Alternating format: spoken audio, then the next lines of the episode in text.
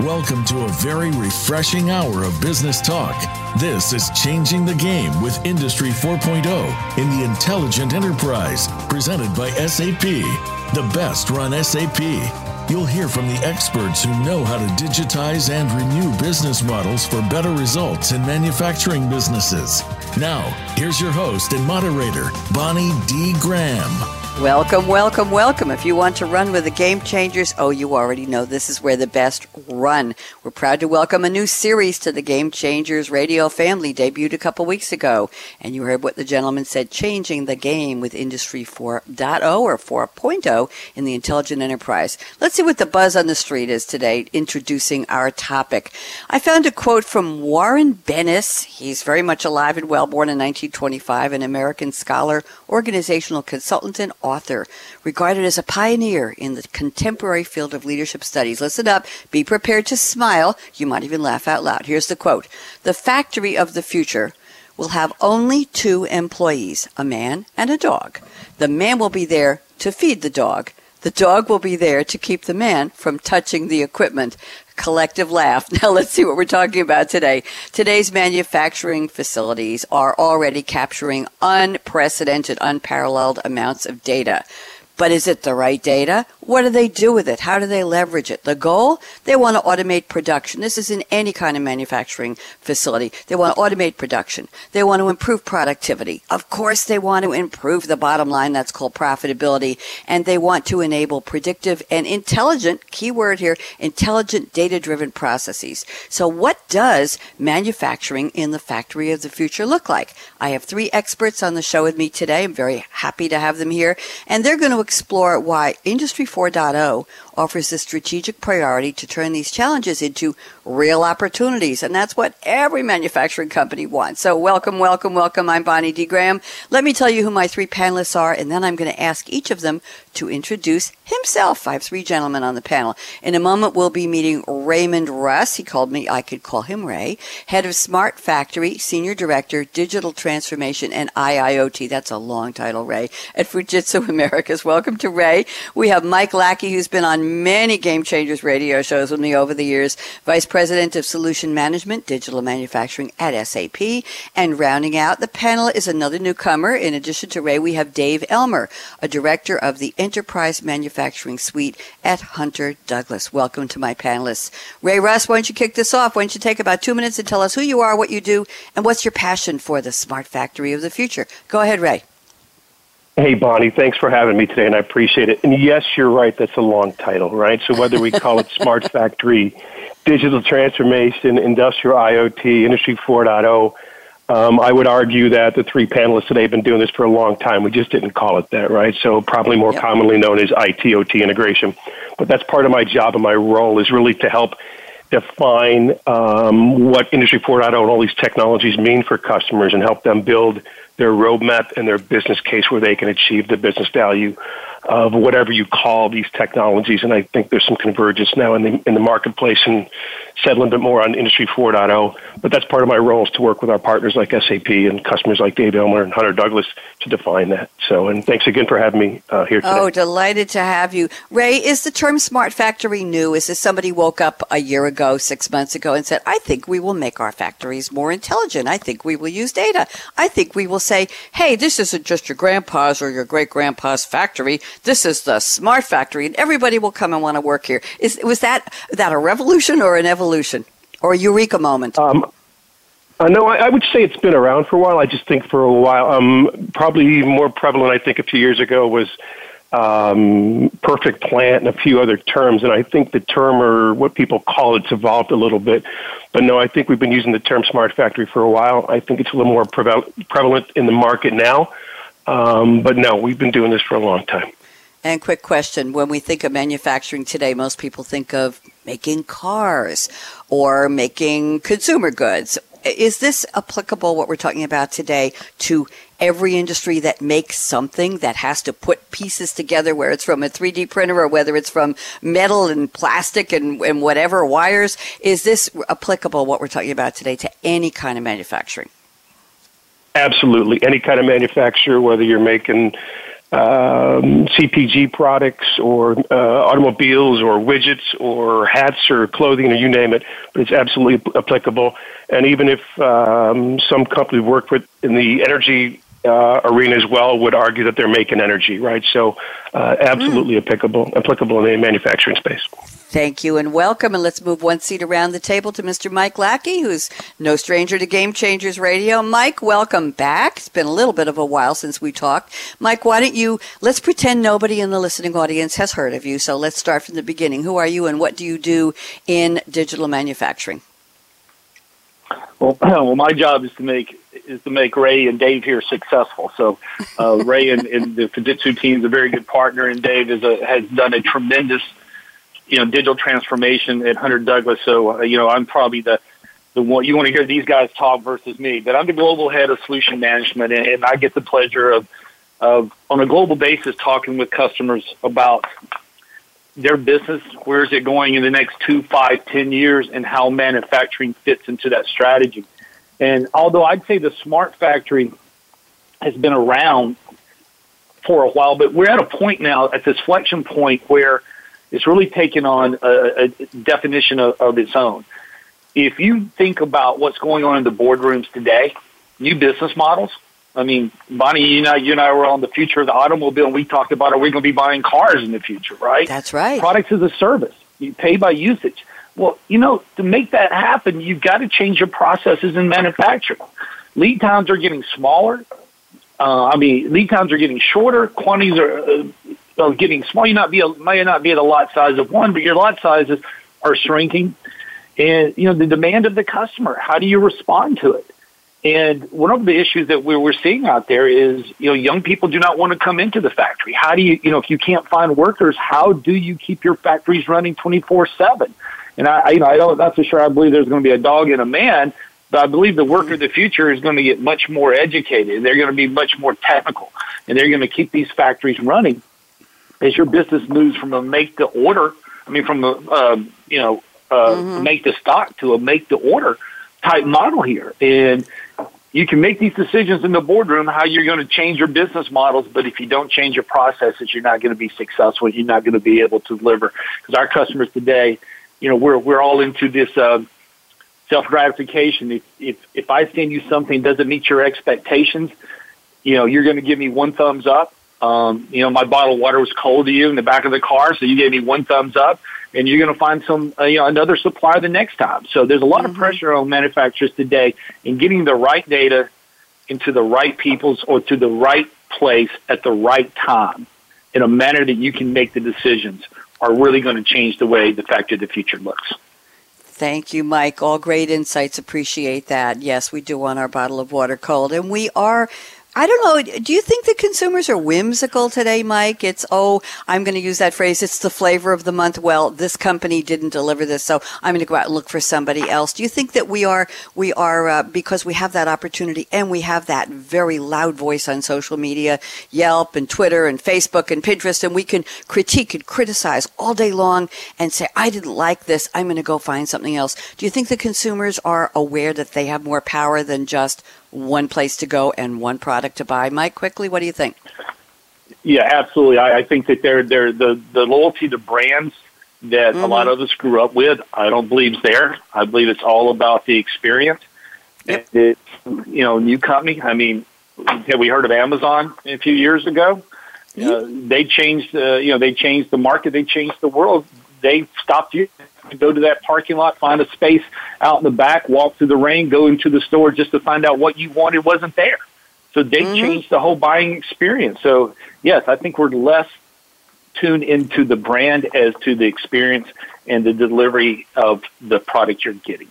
Thank you. Very well put. We are indeed in the experience economy. And let's see if we can have another guest experience here. I'm moving around the table to Dave Elmer, who's been very patient at Hunter Douglas. Dave Elmer, welcome to Game Changers Radio. Please tell us who you are and what you do. Yeah, good morning. Thanks for having me. Um, Pleasure. I'm Dave Elmer. I, I uh, run and lead the manufacturing space at Hunter Douglas across the enterprise. I uh, started in this field uh, 20 years ago as a controls engineer and made my way to uh, director uh, so I have a full breadth of experience and knowledge. I feel, and I feel that the Industry 4.0 is definitely opening eyes across the spectrum of all, and uh, we are just part of the evolution of of Industry 4.0 uh, at Hunter Douglas. Thank you very much, Dave. Dave, do you think that the uh, that in your viewpoint, and I, I, talked to the other panelists about this a moment ago. I think Ray said smart factory. That notion has been around for a while. You agree with that? And do you have any any time when you woke up one day and you said, "Well, I've been in this game for 20 years, and today I can say the factory is really smart or getting smarter"? Any thoughts on that, Dave? Uh, yeah, I think I agree with Ray. Um, I concur. I believe that the, the factory is getting smarter. Um, I believe that the customer demand versus um, what needs to be done today is at a higher pace than we've seen. Mm-hmm. Um, and I do believe that all factories and shop floors are getting smarter. I think uh, operators are making decisions that they didn't make before. Um, but I think it's a requirement. I think it's a requirement mm-hmm. to to be successful in this day and age. Is that uh, all people have a say in now? If you really want to move the ball. Thank you very much, Dave Elmer. Happy to have you on the panel. Thank you, gentlemen, for introducing yourselves. And now this is the part of the show. And I have to do a shout out to Richard Howells, who is the sponsor of this series. Richard, thank you. Great topics, great series, great guests. Appreciate your putting this together. Now it's time for my guests to tell me. They each sent me a quote from a movie, a book, a song, a play, a person famous, not so famous, almost famous. I'm going to read the quote with a little background on the source of the attribution and ask each guest to tell me how they picked the quote and what in the world it has to do with our topic. So first up is Ray Russ at Fujitsu Americas. Ray said just a quote, very short one, six little words. I like the short ones. And it's from John C. Maxwell, John Calvin Maxwell, born in 1947. Ray, I'm allowed to call him a young man. Don't go there. He's an American author, speaker, and pastor who has written many books focusing mostly on leadership. His titles include The 21 Irrefutable Laws of Leadership and The 21 Indispensable Qualities of a Leader. His books have sold millions. Some even made it to the New York Times bestseller list. Here's the quote. Listen up. You might miss it if you blink. Change is inevitable. Growth is optional. Ray, tell me about this. Thanks, Bonnie. So, um, anyone who's received an email from me in the last 20 years might have noticed that in my email signature. That's how long I've been uh, had that quote in my tagline. Uh, back in the late 90s, I'd gotten out of the Marine Corps, gone to college, and then went to work for a couple companies that were uh, uh, getting ready for Y2K. So, from a personal perspective, I thought that quote was very strong. I got military, went back to college, and then working with companies that were preparing for Y2K. Um, it, it, it, was. I just thought it was a perfect quote for, for business as well. Uh, and I've kept that in my tagline because I think it's even more important now. Uh, the pace of change is just, I think this is one of the most radical times for uh, the pace of change in IT and manufacturing since Y2K. And if companies aren't thinking about uh, growth, change is coming, as we all have seen. Uh, but if they're not thinking about growth, they're going to get left behind by their competitors uh, or obsolescence. So I think it's as, as, as um, important today as it was 20 years ago. I like that, and it reminds me, Ray, of a quote. I think it goes, uh, "Growing old is inevitable. Growing up is optional." You ever heard that one? I have, and I think it's uh, somewhat yes. I, yes, I think it's a great quote as well. You know, there's a quote, there's a song from Peter Pan, my, my mom, my beautiful mom, who passed away at 100 years old, living on her own about three years ago. She had the music from the movie Peter Pan.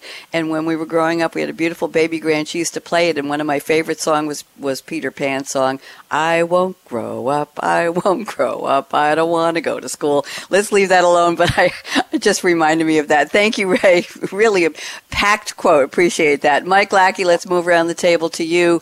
Uh, you have sent us a quote from Dr. Martin Luther King Jr. I didn't know that his original name was Michael King Jr. He lived from 1929 to, unfortunately, just 1968. American Christian minister and activist who became the most visible spokesperson and leader in the civil rights movement until he was assassinated, from 55 until he was assassinated in 68. He promoted nonviolence and civil disobedience. Here is the quote, beautiful one. If you can't fly, then run. If you can't run, then walk. If you can't walk, then crawl. But whatever you do, you have to keep moving forward. Mike, these are words to live by. Where'd you find this one? Beautiful.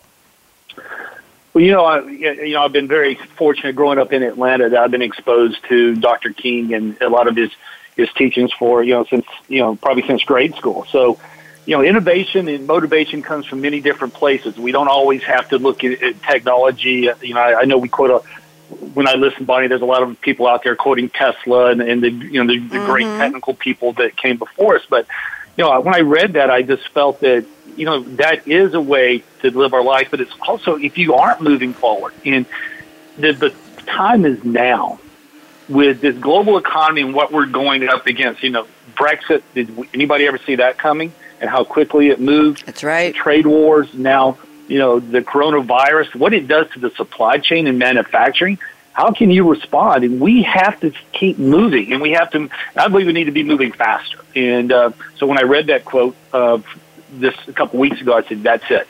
That's what I believe we need to be focusing on, and and it's motivating us to, you know, to to think differently and and to move faster and build agility into what we're doing." And Bonnie, I can tell you that song that your mom played for you has stayed yes. with you forever. I'm not so sure you ever grew up. you still have the drums in the back of your car? I, my, my drums are in the living room. I just started a Latin band, Mike, and my, my musicians are coming here today for practice. We're, debuting in four weeks at a community event. It's called Red Hot Ma- Red's Hot Mango. Let's just leave that one on the table for another show. Thank you for remembering. Thank you for remembering my red sparkly drums. I, no, I'm never going to grow up, and and I love talking to smart people like you and Ray and Dave. And this is part of refusing to grow up, is I'm just so curious about the knowledge you can all share with me and share with our listeners around the world. So thank you, Mike, for acknowledging my drums. I very much appreciate that.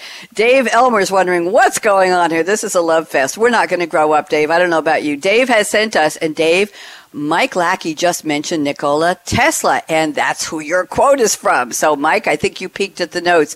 Uh, Dave Elmer has sent us a quote from Tesla, 1856 to 1943. He was a Serbian American inventor, electrical engineer, mechanical engineer, and futurist, best known for his contributions to the design of the modern alternating current electricity supply system, that's AC.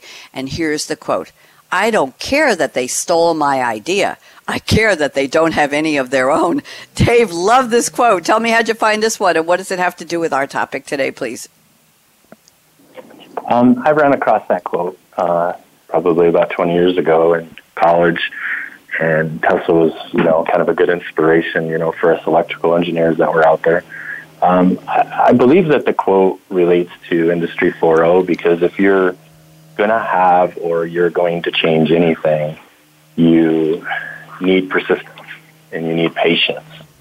And it's a requirement. Um, if you're going to go in and change the way a manufacturer does things or suggest, then you're going to need a lot of patience and a lot of resistance. So you have to see your ideas through. And I think that's part of it. And I think that's part of what Tesla did without the history lesson, I guess. Um, but I, I think that's what he foreseen and what he was doing. And I, I think it is an exciting time for us. It's a very exciting time. Um, it's an exciting time for people that are in IT and engineering, for that matter, um, because we have so much available to us. So, but I think the persistence and patience are important to see any idea through.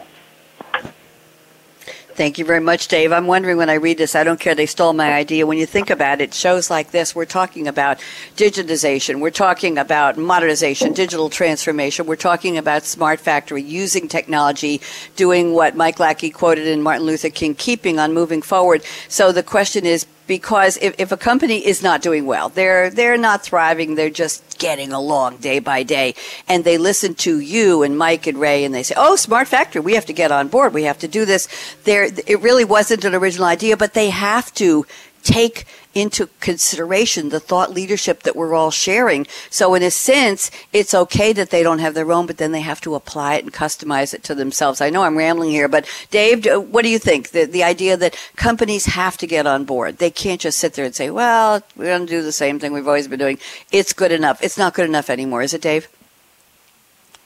it's not. It's really not. I think I think the demand is uh, so much greater now, and I do think that manufacturers, especially, they they need to adapt. They have to adapt to times. They have to adapt to the customer foremost, um, and I, I think that's a requirement. You know, and and we have so many tools now available to us that we can adapt. You know, and we can do things differently than what we did ten years ago and I think we need to.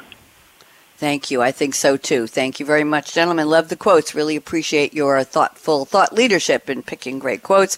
Now we're going to have a little fun. I'm going to go around the table and ask you all what's your favorite drink? What powers you or relaxes you or inspires you or just makes you feel good or puts you to sleep? Uh, it can be any kind of a drink, any kind of beverage. It's okay to mention brand names. It's fine. We're not an influencer platform, but it's fun to hear what you really love. So Ray Russ at Fujitsu Americas, what has recently or what will be in your cup, your stein, your thermos, your glass, your flute, whatever, whatever. Talk to me, Ray. so I can't start my morning without my coffee, and uh, since it is the morning, uh, my favorite drink though will not be in my cla- or in my glass uh, right away. But I am a um, I love American whiskeys, bourbons, and ryes. Um, and I've been lucky enough to, I spent a lot of time visiting plants um, and site visits versus uh, enterprise boardrooms at corporate headquarters.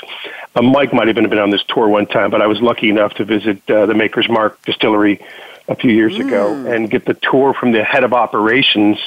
Um, and I love seeing how things are made uh, and visiting plants, but this was one of my favorites because it's something I actually like to drink as well. Uh, and then finishing up with the master distiller in the operations center and being able to try that sour mash before it goes into the barrels, which I would not recommend doing more than once. Um, it's a very different taste than an aged uh, bourbon. So, but uh, it was a really great experience and enjoyed that very much. Sounds delicious. Glad it's not in your cup right now. No comment. Thank you, Ray. Mike Lackey. Well, what you drinking these days? Well, you know, I agree. It's in the, it's early in the morning. Um, coffee's already gone. But I, am with I'm with Ray. Um, I love American bourbons uh, in the evenings, in the right time, right to kind of cap off the day.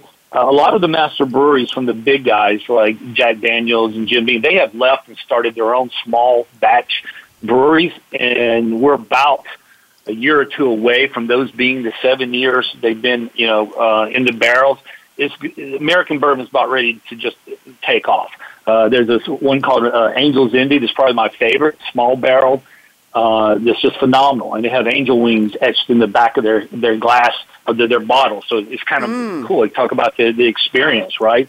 But no, it's just the American ingenuity. You know, in a in a market we thought was dominated, there are so many small batch brewers out there. They're just making some of the best, you know, whiskeys that I've seen that I think the U.S. has seen since Prohibition. So it's uh, it's pretty phenomenal time, and and uh, yeah, you know, in the, in the evenings, that's probably what would be in my glass.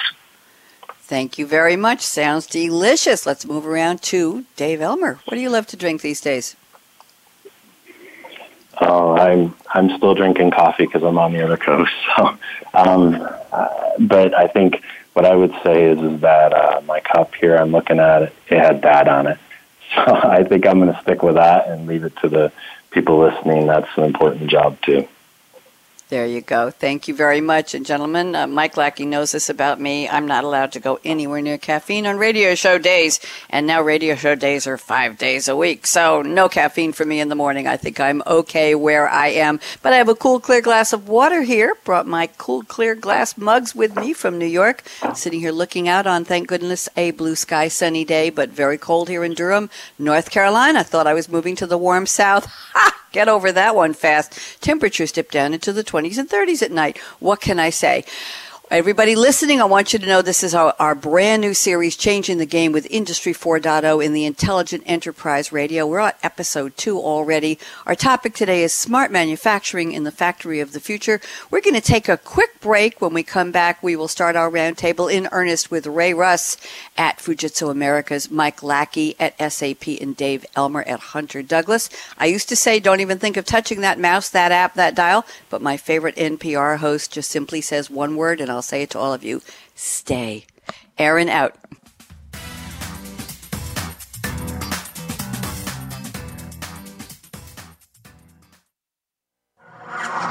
Voice America is available on your Google connected device. Okay, Google, play Turning Hard Times into Good Times podcast on iHeartRadio. Try it today. Manufacturers need to design, make, and deliver intelligent products that are manufactured in smart, automated factories, leveraging intelligent assets and empowering employees. Changing the Game with Industry 4.0 and the Intelligent Enterprise brings you insights from the movers and shakers who are making this happen. We'll delve into global business challenges from the boardroom to the shop floor and learn what is working and what has to change, all to help you digitize your business by, by implementing Industry 4.0 Tune in to the Business Channel to hear today's top Industry 4.0 and supply chain experts as they share their insights on how manufacturing companies are transforming their businesses. Voice America Business Network, the bottom line in business.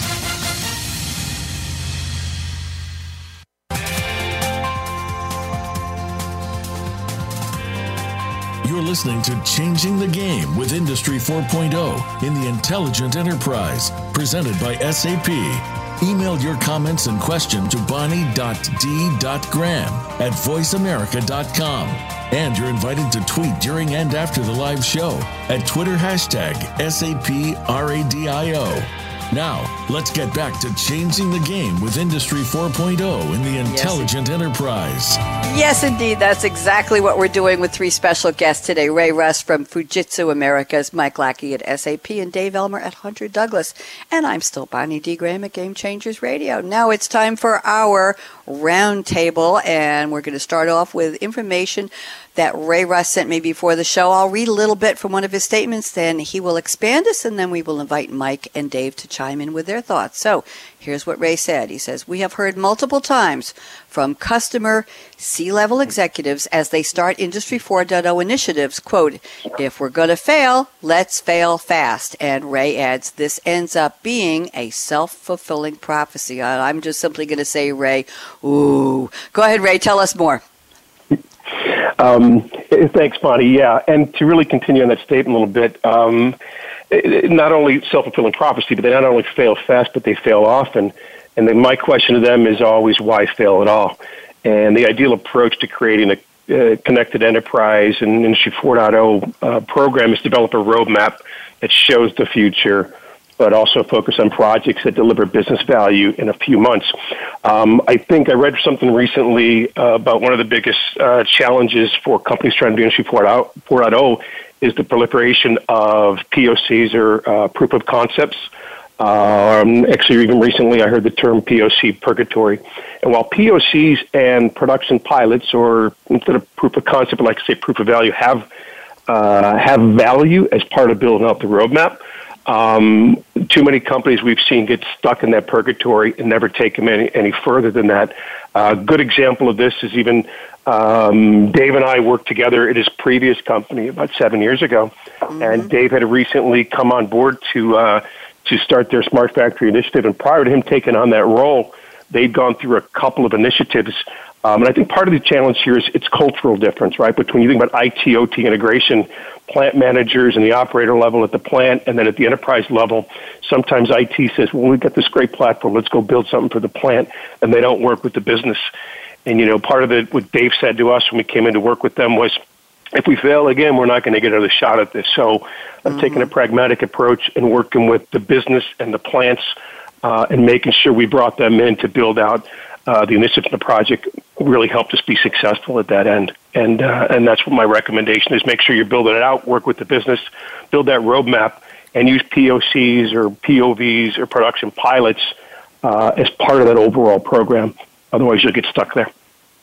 Thank you very much. Great insights. Let's move around to Mike Lackey. Agree or disagree? What would you like to add to what Mr. Russ just said, Mike? Well, I think I think Ray was was very he's accurate on what he's saying and how the plan. But I will tell you this: we can't be afraid to fail. Okay, we learn more from failures than we do from our successes. Right? I think there's more emphasis on that. And what I'm seeing today are companies afraid to take that next step, and they want it to be perfect. Well, it's not going to be perfect, right? We have to build flexibility and agility into our plans and be able to adapt on the feedback we're getting and the results and, and you know and keep keep that moving forward. So you know I, I tell customers I agree with what Ray was saying. You know we need to do a better job of planning and being prepared, but at the same time we need to get moving. Take the data we have, make the best decision, given, and if, if we see failure with the amount of data that we can get or the right data that we can get, then we adjust you know, the, the, there's not a perfect plan. It's, there's a perfect plan in a moment in time, but as we collect more data, as we analyze, we get results. Have the ability and the flexibility, and I, I think Ray said it right, in the culture, in your systems, in your planning uh, to adapt. And if we do that, we're going to reach success. And uh, that's that's where I think is we can't be afraid to fail. There you go, Dave Elmer. Please chime in. What's your point of view? What do you observe? Yeah, I agree with both. I, I think that it's an it's an incremental gain. I think that most of it is is aligned to small steps, constant steps with with the business. Um, changing cultures one one conversation at a time. You know, you you also have to align the digitalization to that, and then align the business to understand what you're trying to accomplish and accomplish it together. So uh, I, I do. I think it's a it's a small progression forward. Uh, Ray alluded to that. Um, we built out uh, major uh, digitalization over a seven year period. Uh, and it started off as a very small POC that was very successful, that was widespread across the globe after that.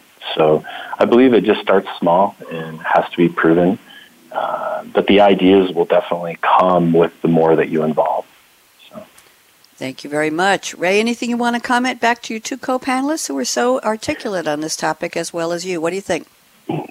Yeah, no, my, my, and I, I've known Mike a long time, and I, I guess I'm not against failing. I guess it just seemed like uh, the last five to ten years, it seemed to be an excuse for a lot of people, right, for projects that didn't uh, happen mm-hmm. because of failing. But the most important thing he said there, I think, was that, that a lot of the challenges are getting started, and um, whether they do a POC or a pr- production pilot, they don't take it to the next step, and that's where we've really got to um, companies really need to move forward is really getting those projects started and moving forward. So, um, but uh, great comments from both of them. Thank you very much. Good conversation starter. Mike Lackey, I'm looking at your statement number two. Tell me if you want to go here. It says, for success, it is key to move digitalization and Industry 4.0 from factory focused initiatives to a company wide competition beating business strategy. And Mike, this goes back to something I, I was rambling earlier in the show, and I said uh, uh, about the, the Tesla co- uh, quote that uh, Dave Elmer brought us that you might not have an original idea, but you have to get on board. You got to get your toe in the water. You got to move forward with your digital transformation and accept and embrace Factory 4.0, regardless of how many failures on the way. You've got to walk and run and keep moving forward. So, what what is this about a company wide competition beating business strategy? Is this an original idea, or can you be a copy? Copycat. I'm asking too many questions. Mike Lackey, talk to me, please. Well, you know, I try to be as, as, original as I can, but there's a lot written out there. Bonnie, it's, you know, um, you can't, you got to knock down the silos. You, you can't just, hey, I'm changing manufacturing because there's new technology out there. Uh, that's not a game changer, right? It has to be a company wide initiative. Where is the company going? What is the strategy? With, and then how does manufacturing support that? How does your supply chain support that? How does marketing support that? How does sales? It has to be in unity uh, and everybody driven in, in the same direction. You know, a, a significant catalyst to Industry 4.0 adoption, you know, is consumer technology driven evolution of, uh, of customers' behaviors and expectations. Is the innovations are those that are developed to solve existing challenges and provide your business with a competitive advantage and how you can better serve your customer. If you keep that customer in the focus of what you're doing, you know, it has to come from the uh, from the CEO level or the board down. And it has mm-hmm. to start from the shop floor up. And everybody has to be aligned or you're not going to be successful. It just creates too many challenges. And that's a culture change you have to kind of go through. But as long as you keep the customer in focus and everybody is focused on that customer and delivering that competitive advantage or that better experience – these projects will be successful. And I, it has to be company wide. It cannot be just a manufacturing initiative. Thank you, Mike. And I was looking as well as what you said. And yes, we love to talk about the people part, and you did company wide leadership, top down. But also, what about this competition beating strategy? Is this something that could be, and let's go back to what Ray just said, fail fast, fail often. Well, we didn't beat them in this round. Let's see if we can come up with something else innovative and creative on the next round. Any quick thoughts about that, Mike? How do you find that competition? If everybody's out to beat their competition and you're one of theirs, what what can you do these days? What's the what's the answer? Well, listen, we strive to be successful, right? Uh, I mean, just uh, I was reading, uh, watching something the other day. You know, Michael Jordan didn't make his high school basketball team, um, and look how successful he became. You continue to work, you continue to strive. If you look at the now economy that we're in, you know, you have to deliver on customers' expectations you have to deliver on the price the customers are wanting to pay, the quality of the product, the individualization that they want. You have to deliver it on time when they want it.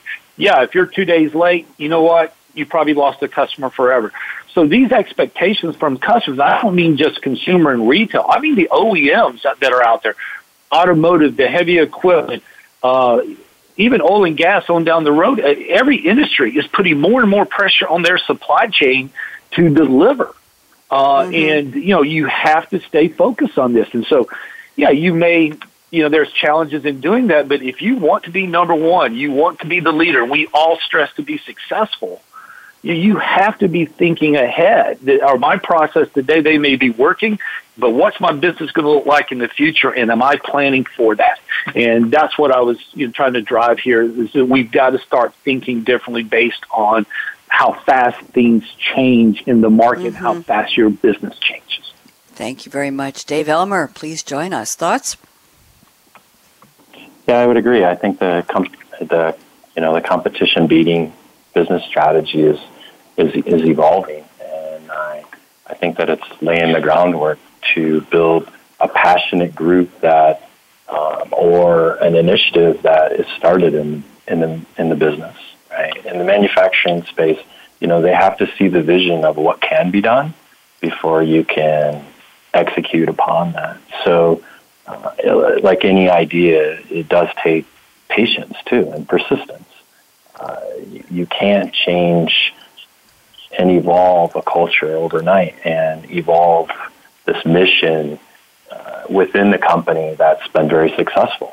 So your approach needs to be or your vision has to be sold upon everybody so they can, uh, you know, execute with you. You know, and I think that's that's important. But now we have so many more tools available to us.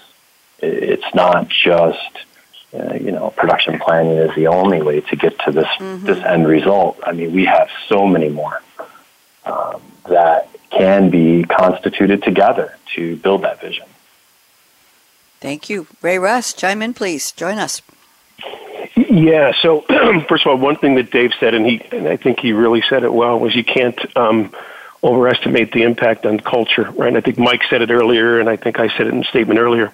Um, and then Mike, we hit it right on the head too. So, I, I think the the projects that we've seen successful, the companies we've seen be successful, are the ones that have a company wide strategy.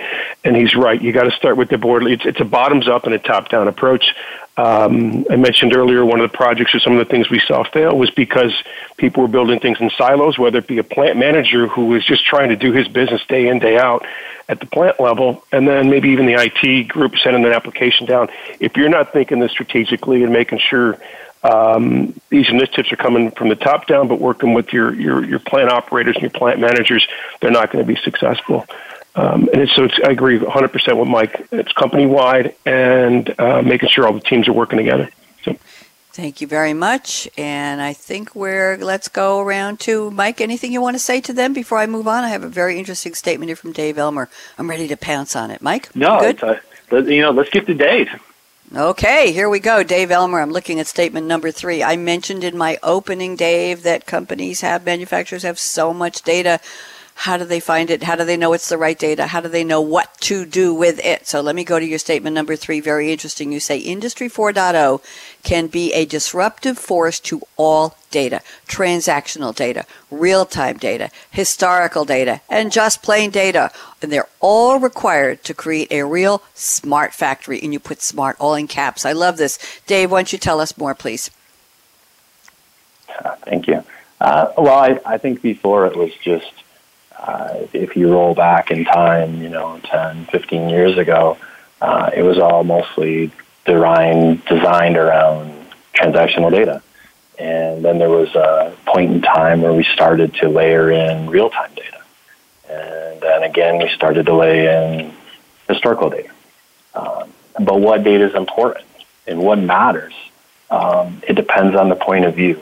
And I believe that's where really good visionaries can see what people are trying to digitalize and see what they're trying to accomplish, and then the data will lead them to what they're trying to accomplish. Uh, we have so much data now; it's just sifting through what is important and where are we going with it. You know, is it is it real time, and do we need to get stuff to the customer faster? Then that's the approach that we're going to take. Is it historical and we know how to plan different, then that's the approach we take. But now we have all of it, and we can actually process it now. So it creates a very powerful knowledge base that we can shift to all the business making decisions. Thank you, Dave. Ray Russ, chime in here. Great points. I love the the alliterate the list of all the data, and it, it can be overwhelming. Ray, what's your POV on this, please? So I, am going to agree with everything Dave said, and and uh, I'm going to expand a little bit. I think touch on something Mike said as well. Um, a lot of this data that uh, these companies have and have been gathering over the years, most of it's internal. But I'm going to quote Mike Lackey real quick, and I believe it was Mike at a conference a few years ago said something that I agreed with, but it just really hit home with me. Was I used mm-hmm. to think the most important thing in manufacturing was getting the production order down to the shop floor, uh, and now I realize it's getting the customer requirements down to the shop floor. Mm. And that's what's, and he said it earlier about whether it be a lot size of one or getting the customer um, customized information, but that data is as important as what we're, the data we're collecting inside of our four, four walls at our, at our plant to improve our efficiency and quality, but also are we making sure we're meeting uh, the customer demands? Uh, I think is as important as that internal data as well. Thank you very much. Mike Lackey, chime in, please. Good, good conversation here. Go ahead, Mike. Yeah, you know, we it's funny. We've been collecting big data in manufacturing for 40 years. There's a thing called a historian. And, you know, about 70, I read a study that 70% of that data was never really used. And now all of a sudden it's not about collecting the big data, it's but collecting the right data. So we're going from transactionally driven to data driven decisions. And when you start overlaying things like machine learning, where you collect data and you, you're able to automate, you know, decision making and processes uh, you know, the transformation that can happen is, is pretty phenomenal. He's not looking for, you know, just a, a linear improvement continuous, you know, three to five percent. They're wanting double digits. They're wanting to really change the game here and they serve the customers. And so when you're expecting a step change, you know, double digits, twenty percent, forty percent, you know, returns, reductions in inventory, uh, on-time delivery, things that are key KPIs in manufacturing, uh, you know, you have to really take the data and make the best decisions. And I think that what we're getting to is a point of getting the right decision or the right data to make the right decision. I always say we do a great job when there's a, a, a, a decision to be made to get the right people in the room. You know, you have all the executives in the room, but do you really have the right data? And I think that's the same thing in manufacturing. We have a lot of bright people. We just got to get the data at the point of work, at the point of decision in real time, so that we can, you know, have these double-digit um, uh, returns on the investments that we're delivering in this digital transformation. Thank you, Dave Elmer. Great topic. Anything you'd like to add to what Ray and Mike added to your topic, Dave? No, I, I, the only thing that I can add is I, is I believe it's it's an evolution. You know, I think it's it's been on this path for a while now, and and I would emphasize more around to that the data is, is we can process it now, and before we couldn't process those decisions that we can today. Thank you very much, gentlemen. While you were talking, I looked up what we're talking about, and I found an interesting uh, white paper, it looks like, from the Economist Intelligence Unit. And just I'll read the title to you Manufacturing and the Data Conundrum Too Much, Too Little, or Just Right? Remember Goldilocks and the Three Bears? okay. Too much, too little, or just right. So there you go. Very interesting topic. Thank you. I think we have time to squeeze in one more topic, and here's something I want to talk about, Ray, from your notes, Ray Russ. Uh, you say the new servitization or as a service model of manufacturing is about to go mainstream. This is where Industry 4.0 with data at its core is taking us. Can you just explain this a little bit, Russ, and we'll quickly go around the table and everybody get ready for your crystal ball predictions. We're almost there. Ray, go ahead. Yeah, Mike touched on it earlier too. Is is the service? You know, uh, anything is a service, whether it be. I guess a lot of people call it the Uberization of manufacturing, right? But um, there's even companies out there in Europe right now that are rolling out smart factory as a service, uh, being able to reduce capital investments, but actually only pay for um, the output. Uh, and I think that's going to be the, one of the biggest changes in manufacturing over over the next five years Is more and more companies adopt uh, services in, as anything go to market strategy. Okay. Anybody want to comment on that as a service model, Mike or yeah. Dave? Yeah, Bon- Bonnie. I'll, yeah, Bonnie. I'll throw in my two cents. Look, please. To make this happen, make this happen, products have to get smarter right? Mm-hmm. The smart, the, the, the, products are giving us better feedback in the field on their performance. That leads back into better design. That leads back into better manufacturing processes. So it's a continuous loop here of delivering, you know, the smart products in the smart production lines, in the smart factory, in the smart enterprise, right? And that's what, you know, we're talking a lot about right now is being intelligent, the intelligent enterprise that has the intelligent connected supply chain uh, with that intelligent factory, smart factory, digital plant, what do you want to call it? But when all those are working together, you are, you know, really changing how you service your customers. Thank you very much. All good. Dave Elmer, anything you want to quickly add? I got a minute for you. Yeah, I yeah, I'll go quick. I uh, I agree totally with uh, the two. Uh, I think that the service is now available. I think before it was just a transaction to the customer and away the product went, and I think now uh, consumers expect more and we can deliver more. Good. I like that. As a consumer, I like that very much. I'm an armchair shopper these days, by the way. The only retail I go to is the grocery store, and I don't even have to do that anymore. Oh my goodness gracious. All all the supply chains are converging to make purchasing that much easier. Ray Russ, you're up first. We are now officially in the crystal ball predictions round of the show. I'll give you each 60 seconds, but I know you'll take 90 because that's the way it usually goes. Ray, look into the future. The future starts right after I finish my sentence, that was the future. It's in the past now. See how fast it goes? Look into the future anytime from after the show, which is over in about eight minutes, to up to 2025. What would change if we revisited this topic? And I hope we will. Smart manufacturing in the factory of the future. Ray Russ, go ahead. It's all yours. Yeah, thanks, Bonnie. So, you know, there's been a lot of advancement technology over the years, but uh, in my opinion, Industry 4.0 is the most disruptive since Y2K. Y2K, though, was all about fear the end of the world, right? Um, the major difference now, though, is strategic in nature and how do you or your company adapt to stay relevant to, you know, um, Mike's comment about competition. Um, by the year 2025, the World Bank estimates some $60 trillion of business is at risk of redistribution. And that's just a polite way of saying lost to new competitors. So companies out there that are thinking about how to stay relevant, I would bring up a couple examples, which would be Fujifilm and Kodak, right? Um, mm-hmm. Well, they both knew from the 70s uh, that digital uh, film was on its way. Uh, Kodak was very slow to make changes. Fujifilm now considers himself a technology company. And then who'd have thunk uh, Blockbuster versus Netflix and where those two com- one companies doesn't even exist anymore. I think they closed their last store, uh, and Netflix is is uh, making Oscar nominated movies. So how do you stay relevant? Yes. Uh, is what companies would be thinking about as they create their uh, Industry 4.0 initiatives and roadmap. Right. We could quote David Bowie. Remember this one? Changes, ch ch ch changes, turn and face the strange. Yeah. Yes, it is. Let's move around the table to predictions from Mike Lackey at SAP. Mike, uh, you could have 60 seconds, uh, maybe a smidge more. Go ahead, Mike. All right, let's embrace, embrace the change here, right? Look, you know, we're, we're today excited about uh, you know, six hour delivery, two hour delivery. You know, I think in the future you're looking at it, when you, when you order it, it can be there at your at your doorstep, right? And the supply chains are getting intelligent. I think you know, our factories of the future are going to become more automated. The worker does not go away. The worker becomes, you know, more technical, you know, more intelligent to keep those factories running.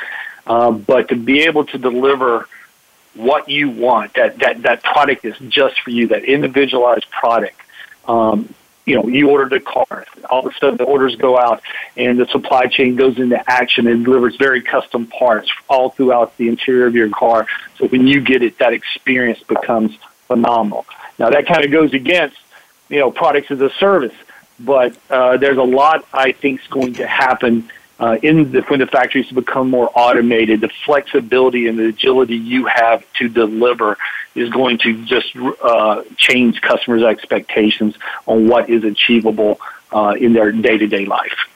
Thank you very much. And if we link that to the experience economy, everything somebody, a consumer, a customer remembers about the experience of dealing with your company, your product, the delivery, the quality, everything, that becomes the experience and the experience becomes the product. And OMG, all the tables are turned.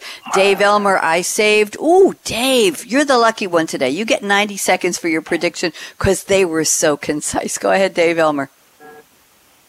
Thanks so much. Thanks for having me.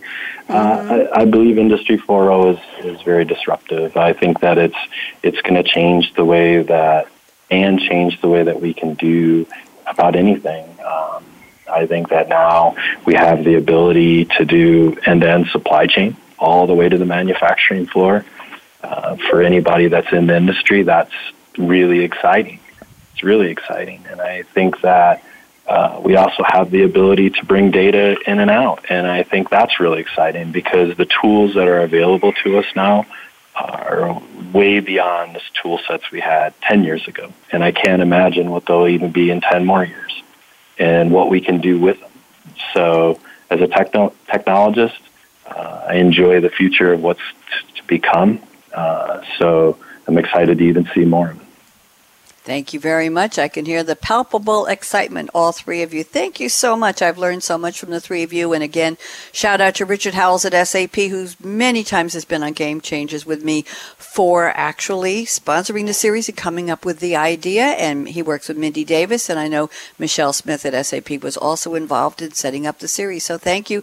And also a shout out to Aaron Keller, my engineer extraordinaire with the nerves of steel. We really put him through his paces here on the Business Channel at World Talk Voice America. I'm Bonnie D. Graham, and here's my call to action. Fasten your seatbelt. I'd like to see those in the manufacturing process. What are you waiting for? Go out and be a game changer today, just like Ray Russ at Fujitsu Americas, just like Mike Lackey at SAP Digital Manufacturing, and just like Dave Elmer at Hunter Douglas. Signing off for now. We'll be back tomorrow with another live show, 9 a.m. Eastern on the Business Channel. Check it out. Have a great one. Bye bye.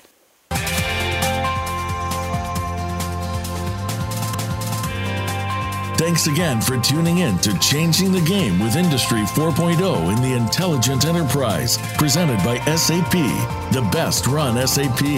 To keep the conversation going, tweet your questions and comments to Twitter hashtag SAPRADIO. Please join host Bonnie D. Graham again Thursdays at 6 a.m. Pacific, 9 a.m. Eastern Time on the Business Channel. We wish you a positively game changing week.